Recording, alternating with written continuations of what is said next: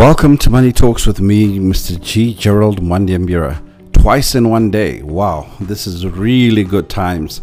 The reason why we're back with a second podcast within 24 hours is because the South African Reserve Bank just announced another 100 basis point cut to the prime repo rate. What does this mean? It means that the lending rates for the country have gone down by another 1% for the second time in a month. Is this good or is this bad news?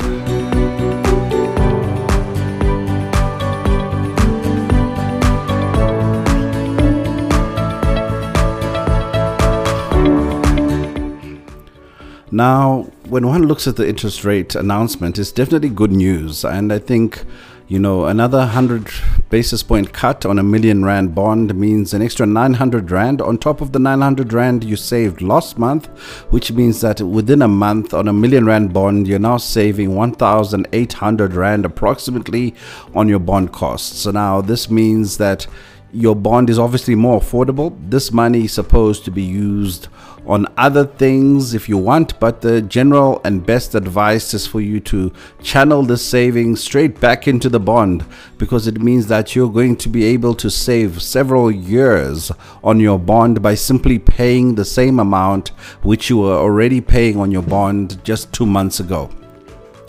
However, there's a lot which is not you know, seen in terms of the messaging itself and what it actually means. Because although it's definitely good news, it's also something which you have to read into to say, okay, 200 basis points within a month means things are bad. Things are very, very bad.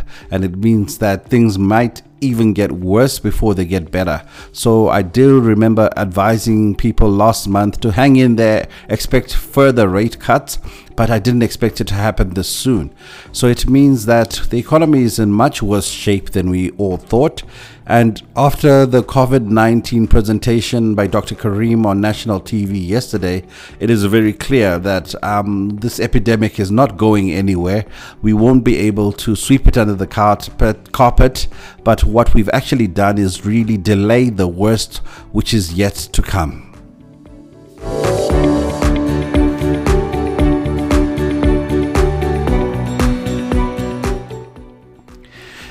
And indeed, the worst could be yet to come. And we're looking at things like retrenchments, job losses, companies closing, doom, and indeed gloom. Now, obviously, this rate cut is really meant to stimulate the economy because when people save money on interest rates, the assumption is that that money will be utilized on other goods and services, and therefore the company, the country's economy rather, um, continues to function and we continue to spend.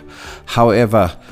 the best advice at this moment is whatever you can save, save, because we're entering into a period and a season where cash will be king.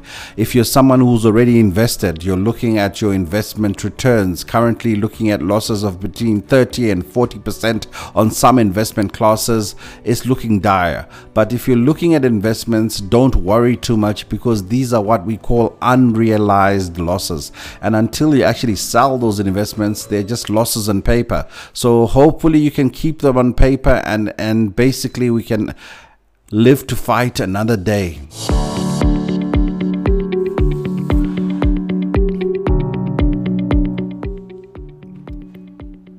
So yes, a hundred basis points cut, more money in your pocket at the end of the month. But for many people, it's not just money in the pocket they worried about. A lot of people are more worried about jobs in terms of great interest rate cut but if i don't have a job how will that really benefit me not much so, what are the tricks and what can you try and do right now which might be able to assist you if you foresee a dark cloud on the horizon?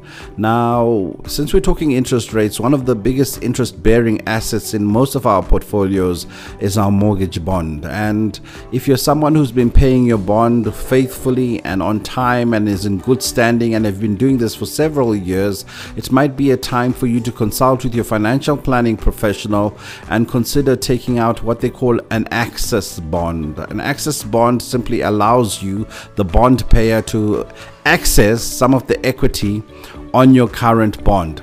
this might be what you need to tide you over in the months ahead, especially if you're maybe a small business owner or someone who foresees that your cash flows may be affected this decision to take out an access bond should not be taken lightly.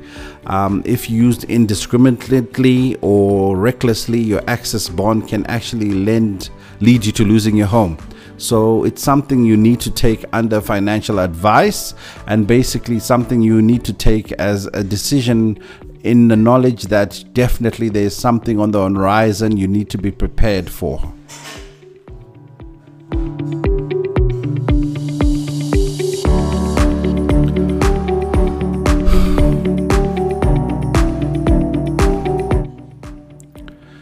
So, yes, good news and bad news. The interest rates have been cut, but I think the story is really in what they're not saying.